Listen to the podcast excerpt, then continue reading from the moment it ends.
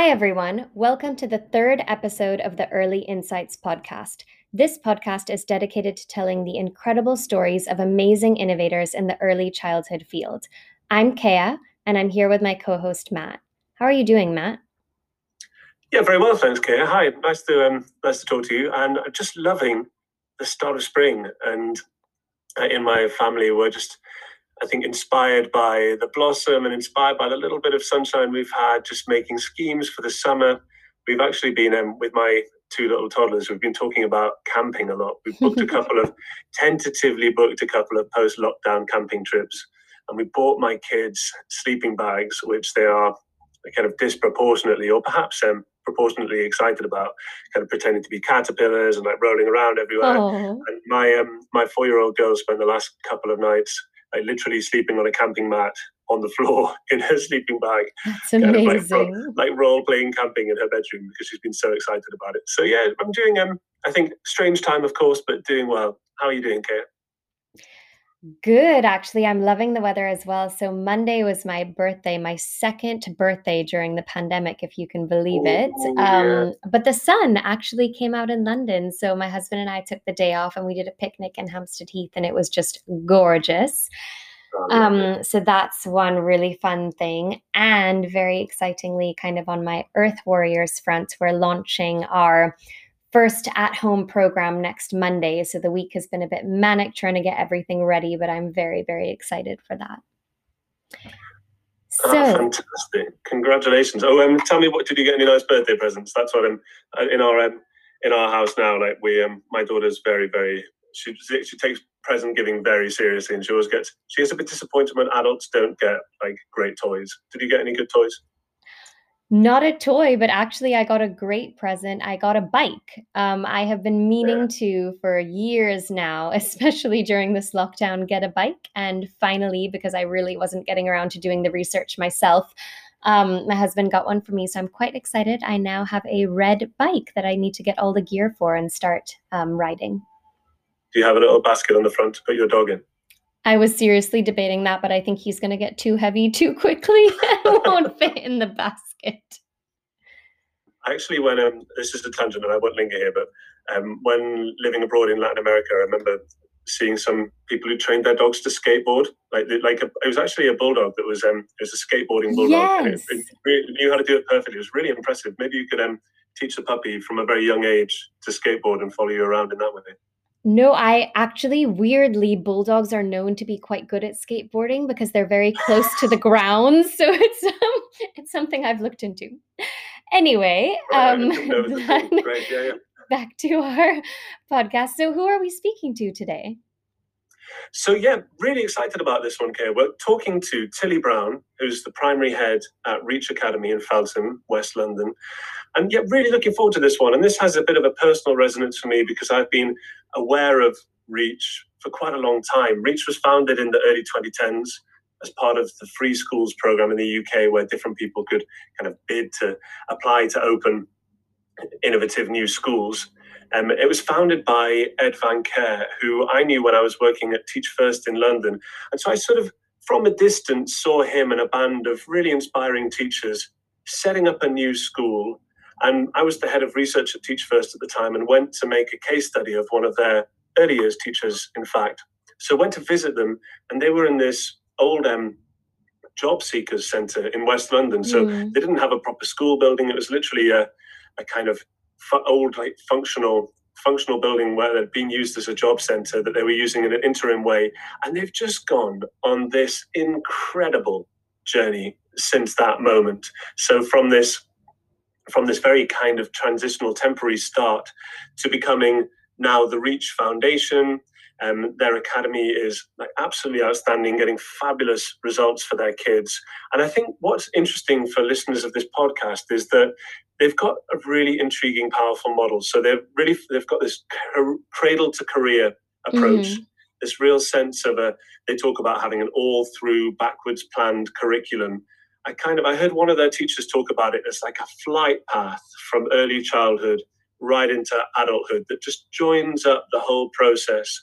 And another thing they do, which I think people would be really interested to hear about, is really kind of think of themselves as part of the community mm. and link in with the community in a very genuine way, which I think is often talked about, but actually not always really fully realized.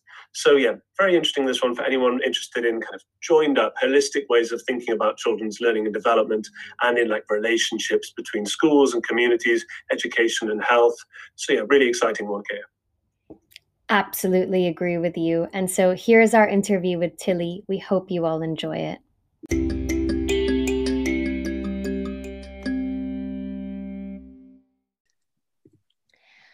Welcome, Tilly. Thanks so much for joining us. Can you quickly say who you are and what you do? Yes, of course. Thank you for having me. My name's Tilly Browne, and I'm the primary head teacher at Reach Academy Feltham. Brilliant. And one thing that we love to ask all of our guest speakers before we kind of jump into the more serious questions is what was your favorite book when you were a child and why? Um, so I think my favorite book was a book called Farmer Duck, um, and it's because it has a such a repetitive storyline. I remember it being the first time that I thought I was reading, um, because my father was saying the duck went, and I would be able to point to the word and just go Wah! Um, and I think for me, such an important part of of reading and of stories is kind of sharing them with somebody that you care about, and so um, story time for me has always been a really special part of when being kind of a class teacher and I regularly try and pop in and do story times even in classrooms now. So yeah Farmer Duck is definitely one that I carry around with me on World Book Day and share with the class that I've been given. Sort of like um Animal Farm for toddlers that book yeah yeah and actually as you start to think about it you're like wow there are some real deep messages in this which I think you find quite a lot in children's literature which you sort of really uh, didn't come to understand probably at the age of about three or four. Mm.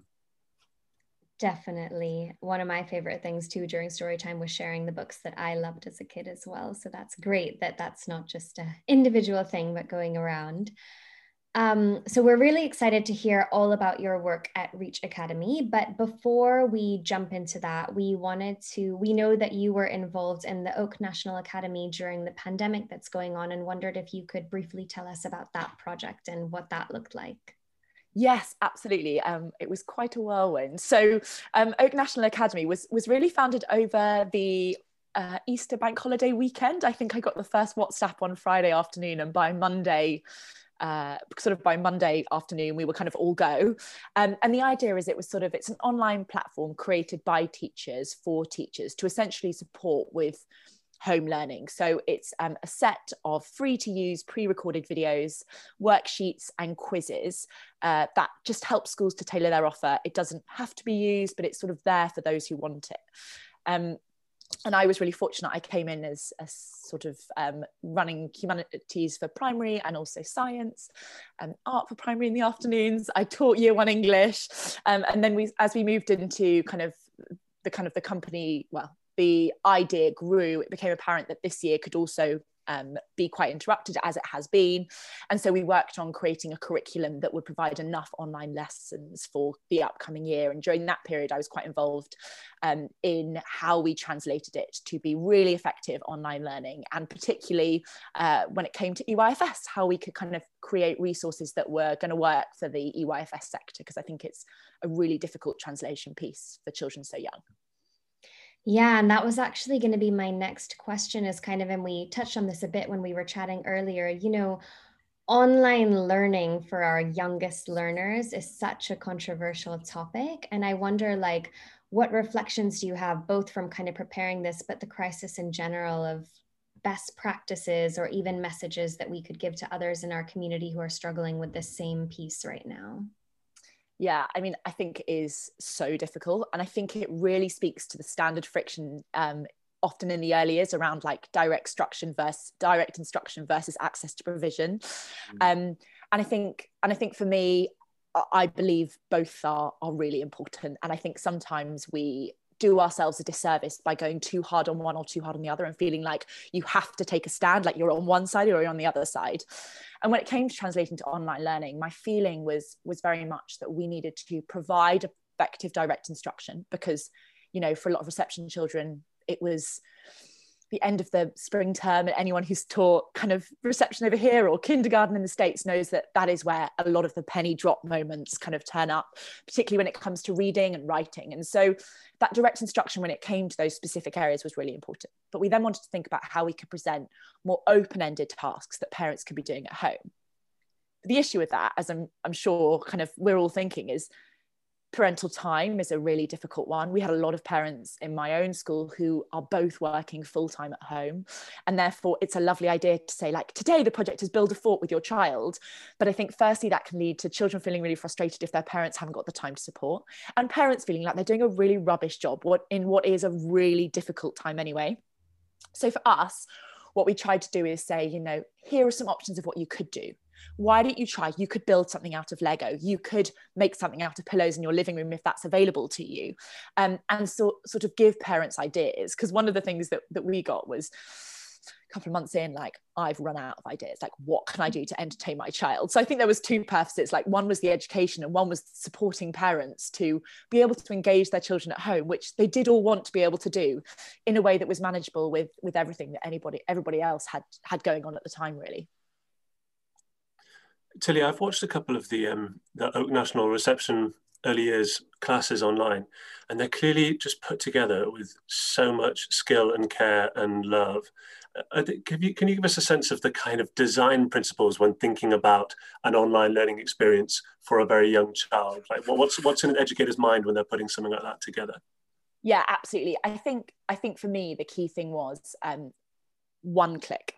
Like a child needs to have to click once and then maybe if we pause the video one other button but having one click through is really impactful because if you're asking children to go here and then go here and then go here and then go here before you know it the parent has to be involved mm. as a starting point and the child is it very quickly loses interest so i think the first thing is that it needs to be um, easy to access it needs to be short. Concentration spans are short, and that is appropriate. We wouldn't keep children on the carpet for 30 minutes. We certainly don't want them li- looking at a video for 30 minutes. That's not appropriate. And thirdly, I think it needs to be really interactive. And that is kind of the third most important thing for me is that we do a lot of kind of my turn, your turn. So I'm going to say a word, you're going to say a word as part of vocabulary instruction. We do a lot of modeling. Like if we're going to write a sentence, I'm going to show you exactly how to do it. Because actually, we know that resilience at home is significantly less than it would be in the reception classroom. And so as a result, it is vitally important that anything we ask children to do, we demonstrate really fully as a starting point. Beautiful, brilliant. Thank you so much, Tilly. So we asked you here primarily to talk about Reach Academy, where you are working as the primary head teacher. Um, I first visited Reach about eight years ago, soon after it first opened in a disused job centre. Yeah. Um, it was a, such a, a, privilege to be there at that early stage when it was really just an idea getting off the ground. And then since then, it's clearly been on a remarkable journey. It's become very high profile, something of a beacon in the UK education system. Can you tell us a little bit about Reach's story for people who've never heard of it and about its kind of values and aspirations?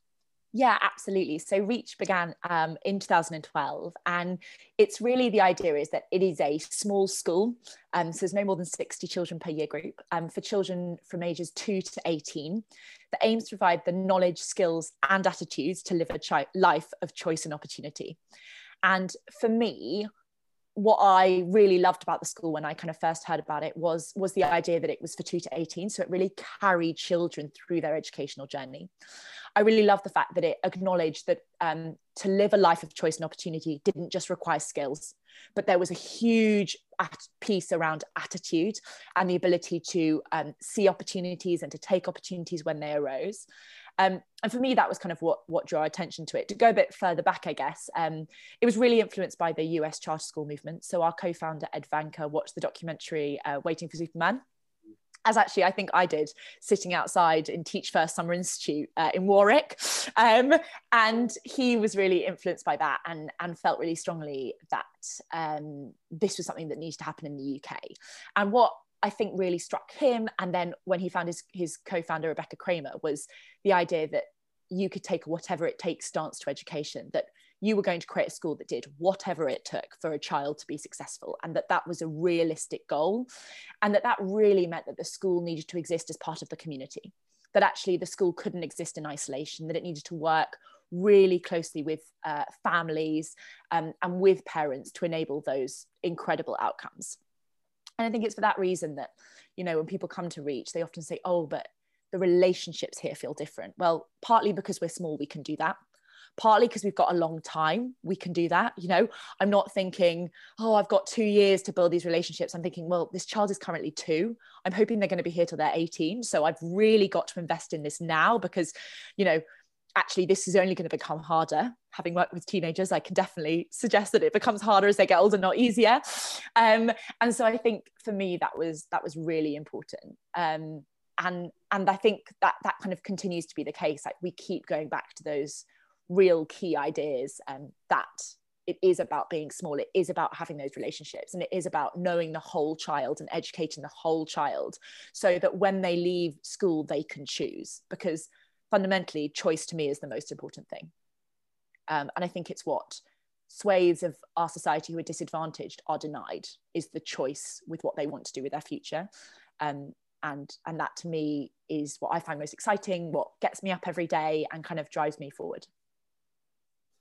Thanks tilly. And give us a bit more of a sense of the of the community side because you talked about relationships with families. It's an interesting one, isn't it? Because uh, arguably every school is part of its community. You have to every school has to have some nature, some level of relationship with the families it works with. What is what is different about the way that at Reach you work from you work with the community? What other things are you doing? Yeah, absolutely. So we kind of there is obviously the Reach Academy Feltham the school, and we've also got the Reach Children's Hub, and that really is around the idea of a kind of a cradle to career model.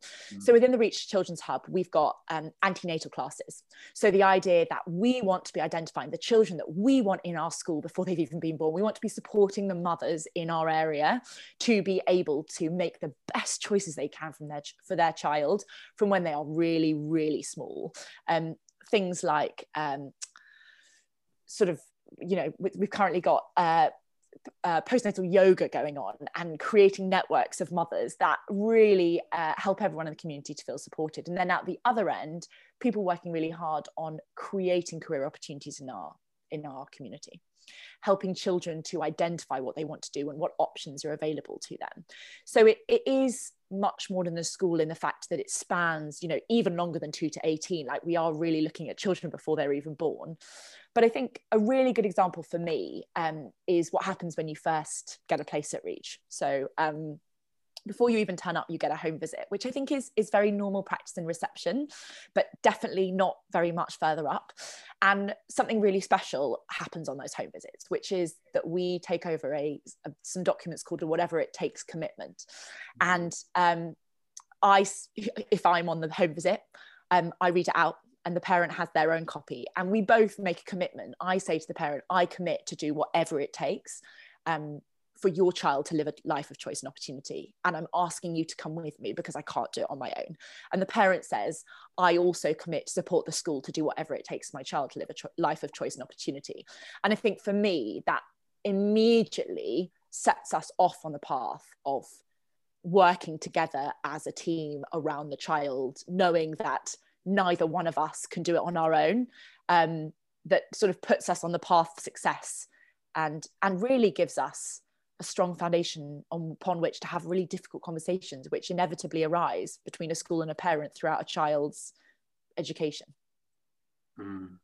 Can I ask a quick question around? Um, I love the concept of cradle to career. And, you know, one of the things that comes up often in early childhood is this zero to three age group and how it doesn't quite sit with primary school, and pieces of it are in the health sector, and pieces of it are kind of in private nursery and but a lot of primary schools don't see that age group as their responsibility because they're not touching on it yet. So i'm curious how you guys decided to start even before children are born and build those relationships even before they're two because i think it's brilliant and so critical.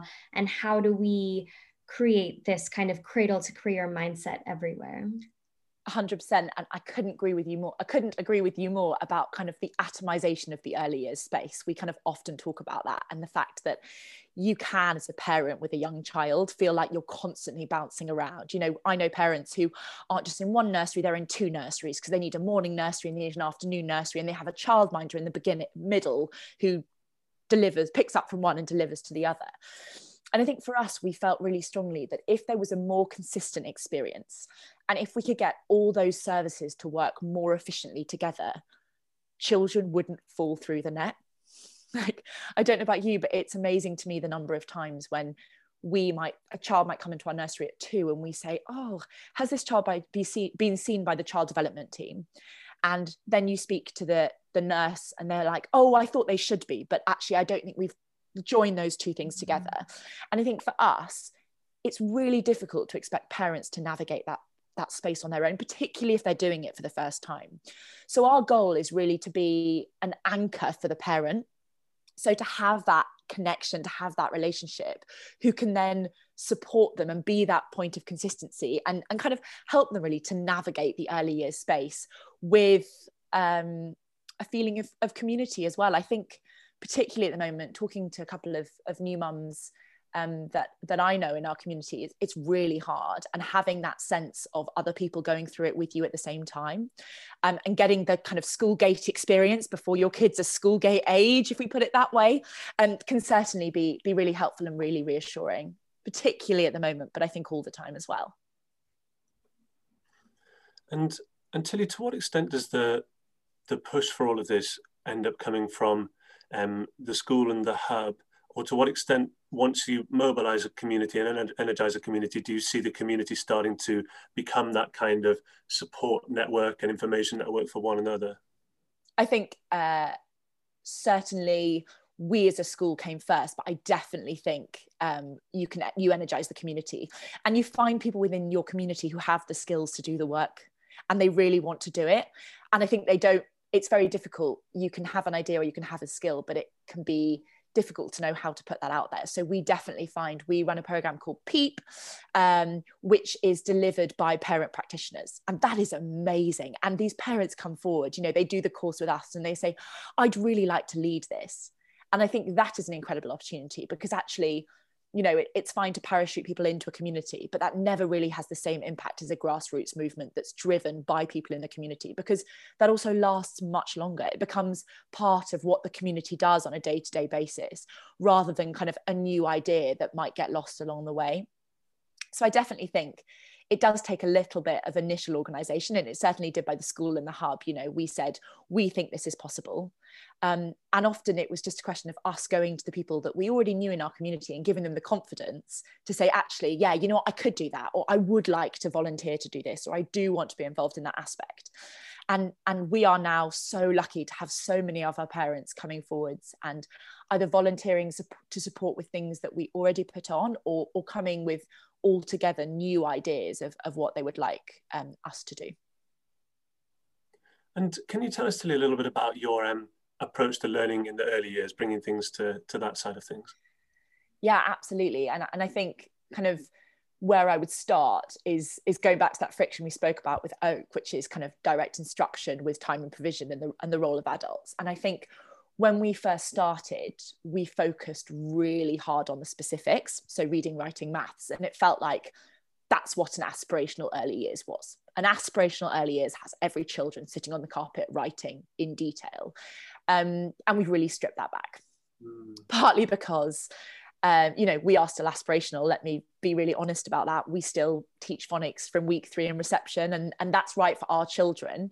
Um, but we also know that children cannot access any more of the curriculum in our school if they can't manage their feelings or attend to a task. And I find it really frustrating that the last time we measure that is when a child is five, because clearly that is one of the most important skills. But something we really focus on is kind of helping the child to identify themselves as a learner, as an individual within the space. Um, and that for us is a really key part of our approach to early years. So we do a lot of narrating, a lot of like um, discussion of how we can look after ourselves. We do a lot of discussion about managing feelings multiple circle times because I really trust, you know, I'm a primary head teacher. I really trust in our curriculum from year one upwards. Like I think that if you, you know, our curriculum is good enough that there was a child who couldn't read at the beginning of year one, we could teach them. It would be okay. But if they can't sit down, it's really hard to give them the intervention that you want to to help them succeed at the rest of your curriculum. And so for me, that I, I, guess I would say I'm like a primes convert. Like I maybe early on really focus on the specifics. One of my previous roles was a phonics lead, but I now just think, you know, I have an amazing nursery lead and and she all the time comes back to, yeah, okay, there are, you know, we'll label the setting, but it's all about the primes. Like how do we get them to do X? How do we get them to do Y? Um, and I think for me, it is all about balance. And I think that's uh, you know, I, I really in majority of education, I reject dichotomies. And I think 100% in the early years, I think dichotomies are super dangerous um, because there is absolutely a role of adult role of the adult as the expert, but there is also a huge role for the child as an individual to discover their own interests. We need to balance that as early as professionals. There is 100% room for direct instruction, but also for a child to spend time in provision self discovering. And I think it is constantly a balancing act, which is often underappreciated by those who don't work in the early years uh, because they don't see the very, very consistent fine tuning that the professionals are doing in the space.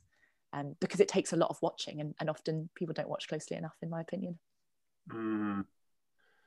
You talked about every child thinking of themselves as a learner, and the, um, the educators narrating what's going on in order to help children think about that. Can you unpack that a bit more for us? Yeah, absolutely. I think um, I think when we talk about a child as a learner, it it requires. I mean, we have we have values, but it requires. I'm going to go through them because it's easier. But you know, reflecting on what you've currently done, and therefore the adults narrating, like, "Oh, I can see." I'm now going to go into my classic reach practice voice, but like, "Oh, I can see that you look really closely at the flower and you've identified that it's, or you've seen that it's got three petals and you've tried to draw them with a really careful triangle. That's showing me that you're looking really closely. And I can also see that you've drawn a second flower and it's better than the first because you've reflected on it. It's, it's that kind of thing. It's that those small chunks of conversation that demonstrate that something that a child has probably done initially quite automatically is being identified to them as something really important for them to do. And then flagged as like you are becoming a better learner because amazing learners reflect on what they've done to make themselves better or to improve. Um, and you know we then had, have endeavor aspire show courage and have fun. And i think a similar kind of vein of conversation with all of those just helps children to see what it means to be super successful in the classroom and that they have agency over that um, as an individual Brilliant. And what was that? Endeavour, aspire, show courage, have fun. And have fun. Yeah. The H, the have fun. Oh, but together they do spell reach if you take the H of have rather than the F of fun.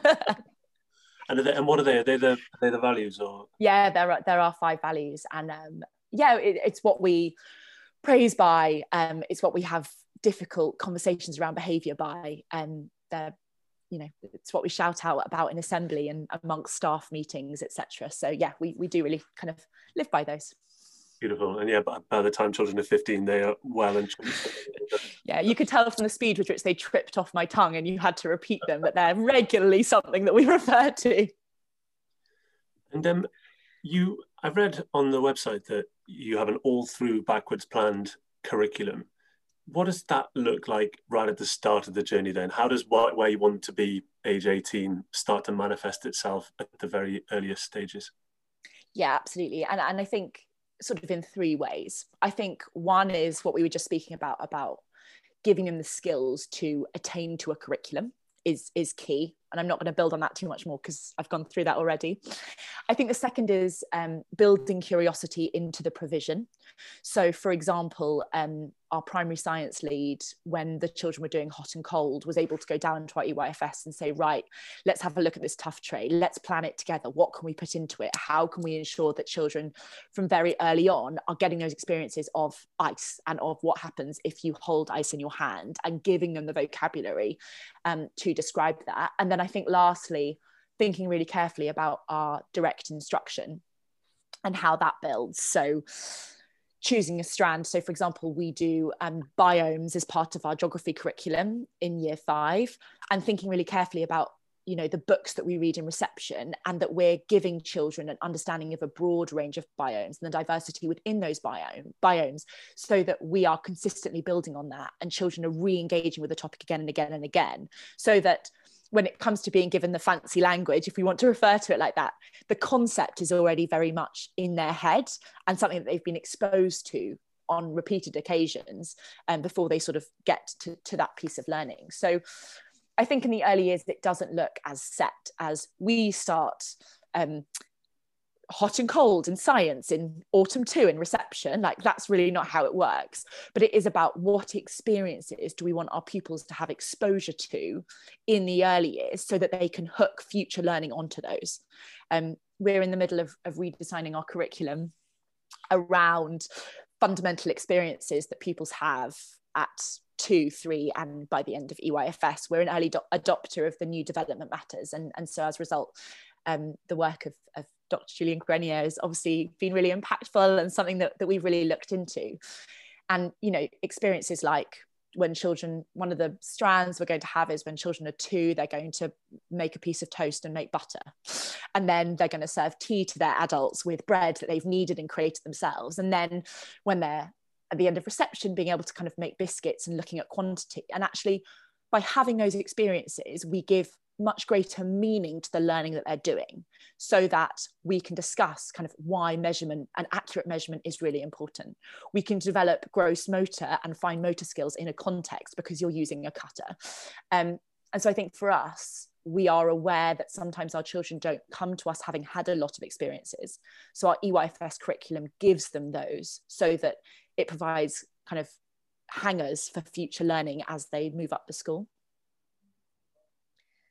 I think that makes a ton of sense um, and is actually one of the best practices is you can't just introduce a new concept to kids suddenly at one age without any kind of prior knowledge or foundational experiences and expect them to get it. So I think it's brilliant that you kind of build those in very intentionally as they go on. I guess kind of um, you know, we're making this podcast for a global audience as part of our early childhood communities. And in some ways, all of the brilliant things you've just told us about reach are very specific to your context and location. But I'm wondering if you were to pull out a few of kind of the broader lessons that, you know, as we all know, kind of early years globally has more in common than it does different that people could take from reach and apply elsewhere. I think our community members would love to hear them. Yeah, absolutely. So I I guess one is, um, I've said it once already, but I'm going to say it again rejecting the dichotomies. I think you are so right. We have more in common than we have uh, differences, but too often we put ourselves in a camp and we stand there with our flags and we don't want to shift. And, and for me, early years is, is all about knowing your community um, and then doing what's right by the children that stand in front of you. And that means that every curriculum is different, but also, uh, you know, children coming in with uh, kind of struggling with communication language is not new. And so therefore i think where children people have found really effective solutions we should share those. And i think if people didn't fear that they might be judged in the EYFS space that would happen more openly and more honestly. And um, so that that for me is a really key one. I think another one is um, understanding early attachment so we are um, an attachment aware school. That's something that we think is really important. Um, and, and a key part of that is our relational based approach and kind of detaching the behavior from the child. And I think particularly in the early years, that is absolutely vital, vital and it's difficult. I think too often we kind of flag it as kind of we're attachment aware, but I think it comes with huge amounts of responsibility for staff around training them and how to do it giving them a depth of understanding about what attachment is and providing with them, with support when it's really hard because being attachment aware is much harder um, than having a line drawn in the sand that you always stick to. It's much more difficult saying, well, you know, all behavior is communication. So if child A acts like this and child B acts like this, that might result in different consequences. Uh, but it really depends on the individual involved. So that for me is is a last one. And i think is another one. And i think the last one is really kind of we are so lucky as schools that we are the universal institution. And that starts in nurseries and schools really kind of from reception. And therefore our access is unparalleled um, and this comes with huge responsibility but also huge potential. And we are in a really unique position in the early years to come to really understand our communities. When we think about that atomization of the zero to three experience if we as schools and nurseries pull together and saw ourselves as the kind of anchor within that for those other experiences, I think we would uh, see far fewer of our children being left behind and far fewer of our, you know, less of our population not receiving the support that they need. And I think it's difficult because it feels like it doesn't fall within our remit. We are educators. That is what we do. And and in an ideal world, that probably is what you do. But actually, if there is a need, it is my belief that we should attempt to meet it and attempt to support with it. And maybe if we do this now, then we might go some way to creating more equality in our society.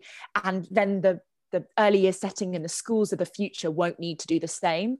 But I think it does it does feel a bit like the time is now. And I think the pandemic, if it's taught us anything, has really seen the position of schools as central in the communities. You know, you've been reading about giving out of um, food parcels and sort of directing people to food banks and linking people up with what they needed and you know giving the support to neighbors and neighbor and sort of neighbors to neighbors and supporting elderly people. We've done a huge amount with our local care homes and it would be really great i think if if we could kind of maintain this energy and bottle it up and keep it going because it would have a lasting impact that i think would be really incredible to see absolutely and everything you said um, really resonated with me especially the last bit and i think this pandemic has really brought to light what we always knew, which is basically teachers are superhuman and do every single thing and wear so many different hats. Um, and I completely agree. Like like I said in the beginning too, sometimes people think that zero to three is outside of the remit of primary schools, but actually it can be so powerful if they become the anchor,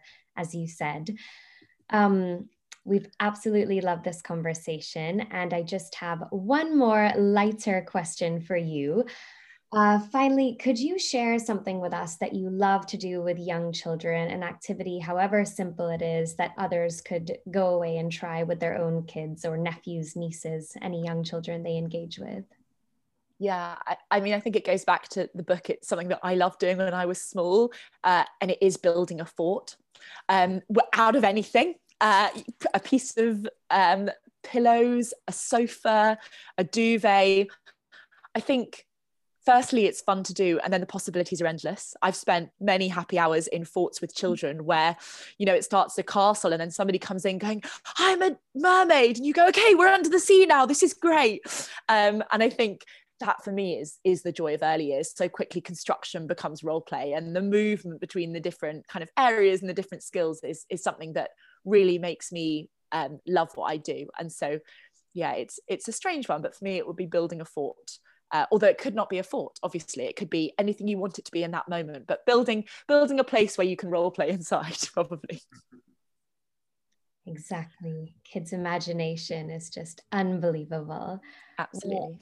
Thank you so much. We have really enjoyed this conversation and i think our listeners will take away a lot from what you've said Thanks so much for listening. Please subscribe to the Early Insights podcast on your podcast app. It would also be brilliant if you could rate and review. It really helps other people find us. Thanks so much again, and we hope you enjoyed. See you next time.